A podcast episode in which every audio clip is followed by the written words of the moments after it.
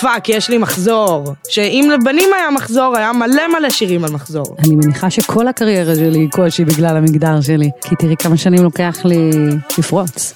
להיות אישה ולעשות את זה, זה מחאה כבר. כאילו, את אישה ווואו, יש לך עוצמות וכאלה, אבל עוד פעם, אני עושה את מה שאני מאמינה בו. אתם מצפים ממני להיות קטנה וצנועה וכאילו עדינה וזה וזה, לא, אני סופר fucking brash בליסטית alpha lady בוסית. אתן על ההיא מההיפ-הופ, הפודקאסט שמדבר על, נו, ראפריות ישראליות. אני צהה יגוס, ובכל פרק נכיר יחד ראפרית ישראלית אחרת, שתכניס אותנו אל העולם שלה. בצוות הפודקאסט חברות גם שרית לזני קורצמן וקרן אור שץ. והפעם, אורית תשומה.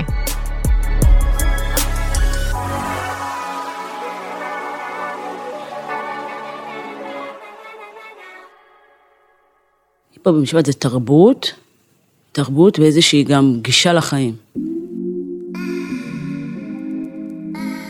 שמי אורית תשומה, אני זמרת יוצרת, אמנית ספוקין וורד, ראפרית, גרה ברחובות, כותבת בעיקר על הזהות שלי, על המרחב שלי, וזהו, נהנית מהשיט שלי.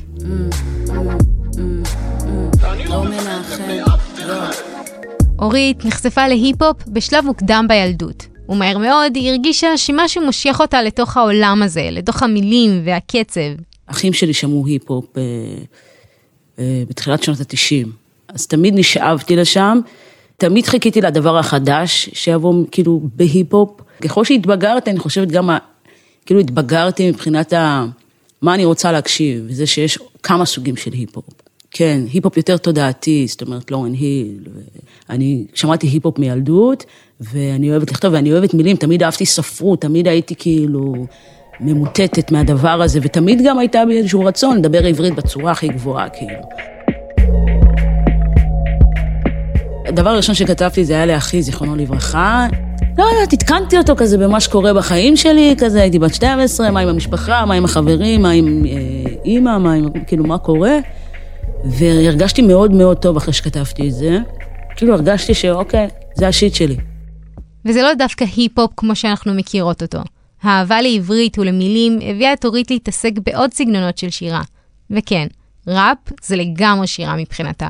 החיבור ל-spoken word קרה לי בצורה מאוד uh, טבעית. זאת אומרת, לא, לא, אף פעם לא חשבתי שאני אעשה spoken uh, word, זה פשוט משהו שקרה, כתבתי איזשהו טקסט, ושנים שאני שומעת אומני פוליטרי סלאם ודף ג'ם, אבל כאילו לא חשבתי שזה איזשהו משהו שאני אעשה. פשוט לא הצלחתי להלחין, לא רציתי גם לשים אותו על איזשהו ביט, כאילו הרגשתי שהוא גדול מדי כדי להכניס אותו לאיזשהו מבנה, והחלטתי שאני עושה אותו פשוט ככה. זאת אומרת, אם הייתי שומעת ספוקן וורד לפני שנות האלפיים, זה יכול להיות שלא הייתי רואה את הקשר. ואם במקרה לא האזנתם לפרקים הקודמים, ספוקן וורד זה שירה מדוברת. אני חושבת שרוב הראפרים, רובם, כן, הם משוררים. בגלגול הקודם הייתי יושבת עם חנה סנש.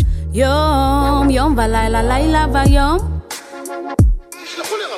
רצתי, רצתי, איך נשארתי במקום.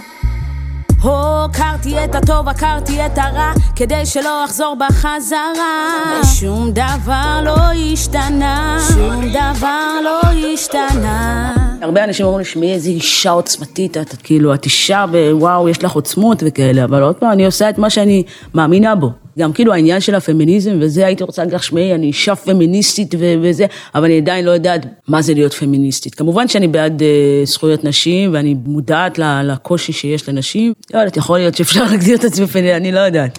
פמיניזם פחות מעסיק את אורית, ולא בגלל שזה לא חשוב לה, אלא בגלל שיש לה דברים חשובים יותר להתעסק בהם. אני לא חוויתי את זה, כאילו לא חוויתי ששמים לי מכשולים, או שמנסים לאתגר אותי באיזושהי צורה. זה עוד לא קרה לי. ואני יכולה להגיד לך, אבל בגלל שאני מדברת על מחאה, זה קרה לי. אני לא חושבת שבגלל שאני אישה. העניין הוא שבאמת זה עניין של חיי אדם.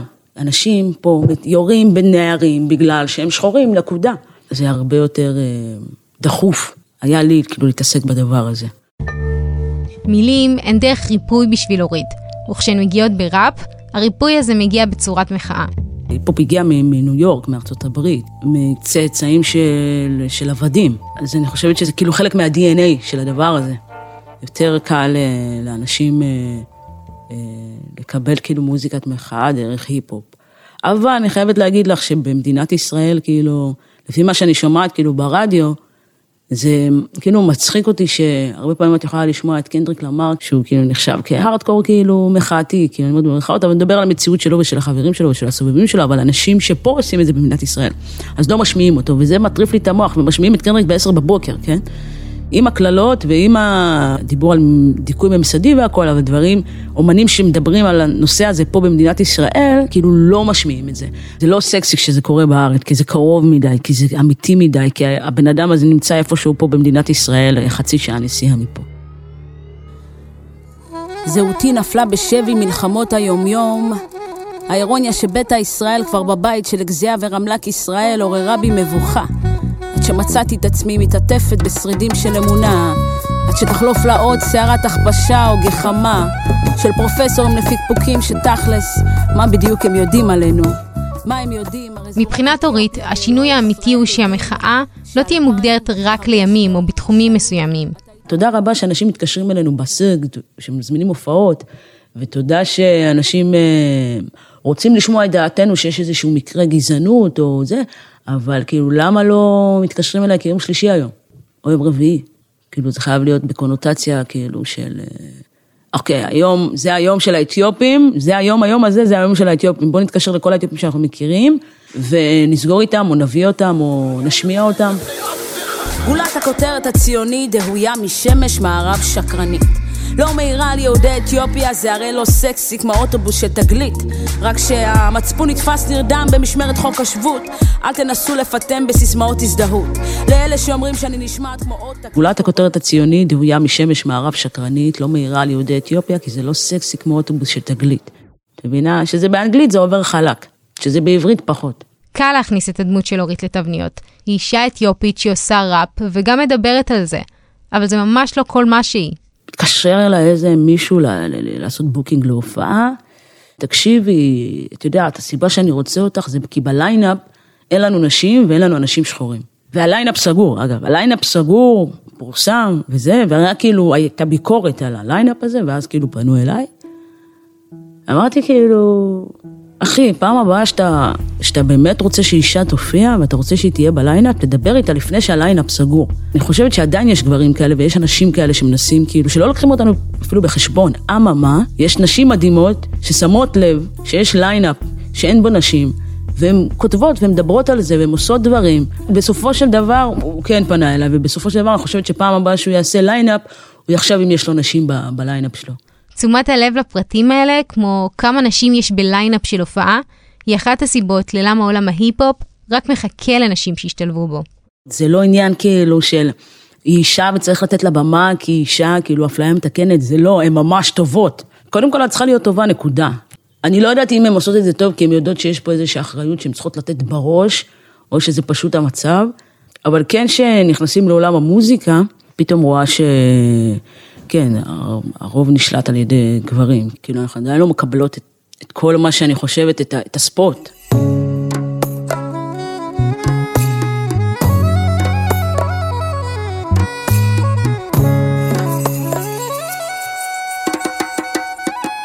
רק האמיצים יעזו לצלול אל תוך השקט בשקט, אל עבר הספינה שננטשה, רק שם מצאתי את אוצר הנחמה ונשבעתי שאני מעדיפה למות פיראטית מאוד מכונה. רק רגע לפני שאני יוצאת לדרך, תני לי לבקש סליחה. הכרת יננת אתיופיה, הרי לא באמת אוכל להחזיר לך בחזרה. מהשיער הקשוח עד האור המתוח. הקצב בכתפיים, קפה אבונה עם אמא בצהריים, הכנסת האורחים, ביקורי החולים, אוכל שמזין, קסם ברגליים, לחיצת יד בשתי ידיים, אומנות הסבלנות, ההתמסרות, הקידה למבוגרים, האומץ שבצעירים, אירועים עם אלפי אנשים שבאים, באים, באים, באים, לנחם או לשמח בלי תמורה. הכרת יננת אתיופיה, סליחה. כמעט שכחתי להשאיר לך מקום. תני לי לכתוב לך במקום. כשאורית אשומה השמיעה לחברים את הקטע של האימא אתיופיה, היא לא ציפתה לעוצמת התגובות שהיא תקבל. כי היו כאלה שאמרו לי, אורית, שמעי, למה את צריכה את זה? כאילו, למה את צריכה את זה? למה את צריכה את זה? למה את צריכה לדבר על, על הנושא הזה? והיו כאלה שבכו. ושאלתי את עצמי, האם אני רוצה להוציא את ה... כאילו, להוציא את הקטע הזה. אז כשהוצאתי אותו, שאנשים כאילו התחברו פתאום, ושמע, ואני שומעת סיפורים, ופתאום מישהי אומרת לי, תקשיבי, אני טסה לאתיופיה בעקבות הקטע שלך, אני לא טסתי לאתיופיה. ואנשים אומרים לי, תקשיבי, את סידרת לי איזשהו משהו בתוך, ה, בתוך המוח, ואת אמרת בדיוק מה שאני רוצה להגיד. וזה נשמע כמו החלום של כל ראפרית, שהמילים שלך יוציאו כזה רגש מהקהל. אבל בנושאים כמו שאורית מתעסקת בהם, לא תמיד קל להודות ברגש הזה. כדי להיות הישראלי החדש והישראלי הטוב, אתה צריך להשאיר את כל מה שיש לך מאחור. זאת אומרת, זה לא רלוונטי, מה שיש לך להציע. כאילו, כל מה ש... תמחק את כל מה שיש לך, תיכנס פה לתלם ו... ותהיה כמו כולם. ובסוף אתה מגלה, כאילו, אחרי שאתה משאיר הכל מאחור ואתה זונח את התרבות שלך, אתה מבין שזה חרטא. כי לא משנה כמה תמחקי את הזהות, יהיו את אלה שלא יקבלו אותך. שהיית רואה בטלוויזיה שהיו כאילו מדברים על העמדה, וזה תמיד היה מישהו לבן, או איזשהו כתב לענייני משטרה, כאילו, או פוליטיקאי. כאילו, אלה היו האופציות שלנו, שמי שמביא אותנו לידי ביטוי. ופשוט נמאס לי, כי הם לא אומרים את מה שכאילו אני מרגישה. אורית נותנת קול לכל כך הרבה אנשים, שקשה שלא להשוות אותה למי שעשתה את זה לפניה מעבר לים, לורן היל. נעליים גדולות מדי, ו... כי כביכול אני מדברת כאילו על, אני עושה כאילו, מדברת על הזהות שלי ועל על דברים שאני רוצה לשנות בחברה, ועל מה נכון ומה לא נכון. אני חושבת ברגע שמשווים אותך לבן אדם, אז אתה רוצה להגיע לאנשהו, ואני חושבת שכאילו מבחינה אומנותית, כאילו, פחות נכון. סבבה, לורן הילי זה מישהי רחוקה וגרה בארצות הברית, באמת אגדה וזה כיף והכל, אבל אני חושבת שגם אצלנו, פה בתרבות בהיפ-הופ, יש כאילו עניין של להשוות אחד עם השני, כאילו להשוות, להשוות, להשוות. ואני חושבת שזה לא טוב. אחת הסיבות להשוואה הזאת היא זה שאורית לא מפחדת למחות. אני לא מגדירה את עצמי כזמרת מחאה, אני מדברת על המציאות שלי. המחאה היא על, על האם אני מרגישה בנוח בסביבה שלי, על המציאות שאני חיה בה. כי עוד פעם, יש uh, קורבנות לדברים האלה. ושאני ארגיש נכון כאילו גם לדבר על, ה, על החוויות שלי בתור אישה במרחב הזה, לא יודעת, יכול להיות שאני אהיה מוגדרת כאילו פמינית, אני לא יודעת. אורית כותבת מתוך היום-יום שלה ומתוך מה שמקיף אותה. זה לא עניין של בא לי להיות כזה, בא לי להביא את עצמי לידי ביטוי בצורה הכי גבוהה. אני מבינה את העניין הזה של איזה תקופה אנחנו נמצאים, ו... וגם אני שאלתי את עצמי, האם אני בתור אומנית הולכת לדבר על מה שקורה עכשיו, והאם אני גם הולכת להצטער על זה שלא דיברתי? והתשובה הייתה חד משמעית שכן. אורית היא אישה של מילים, כזאת שעומדת על שלה ופשוט עושה את מה שהיא מאמינה בו. הכוח שלה נמצא ביכולת שלה להתנסח בצורה כל כך מדויקת, שהמילים שלה נכנסות ישר ללב. הכנות שלה גורמת אפילו למילים הכי קשות לקבל את הבמה באלגנטיות. וזה, זה מה שהופך את האומנות של אורית למשהו שרק היא מסוגלת ליצור. אני בעוד 20 שנה מסתכל על, מה, על התקופה שהייתה בארץ ועל מה אני עשיתי בתקופה הזאת, ואני חושבת שאני אהיה גאה בעצמי.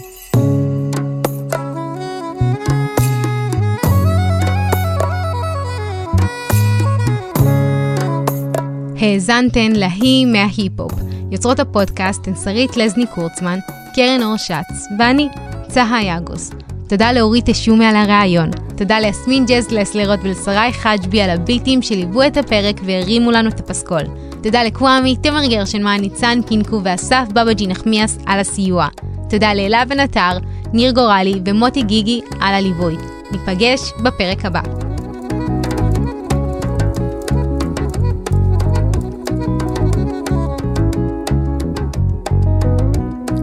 השיער הקשוח האור המתוח, הקצב בכתפיים, קפה הבונה הנימה בצהריים, הכנסת האורחים, ביקורי החולים, אוכל שמזין, קסם ברגליים, לחיצת יד בשתי ידיים, האומנות הסבלנות, ההתמסרות, הקידה למבוגרים, האומץ שבצעירים, אירועים עם אלפי אנשים שבאים לנחם או לשמח בלי תמורה. הכרת יננת אתיופיה, סליחה.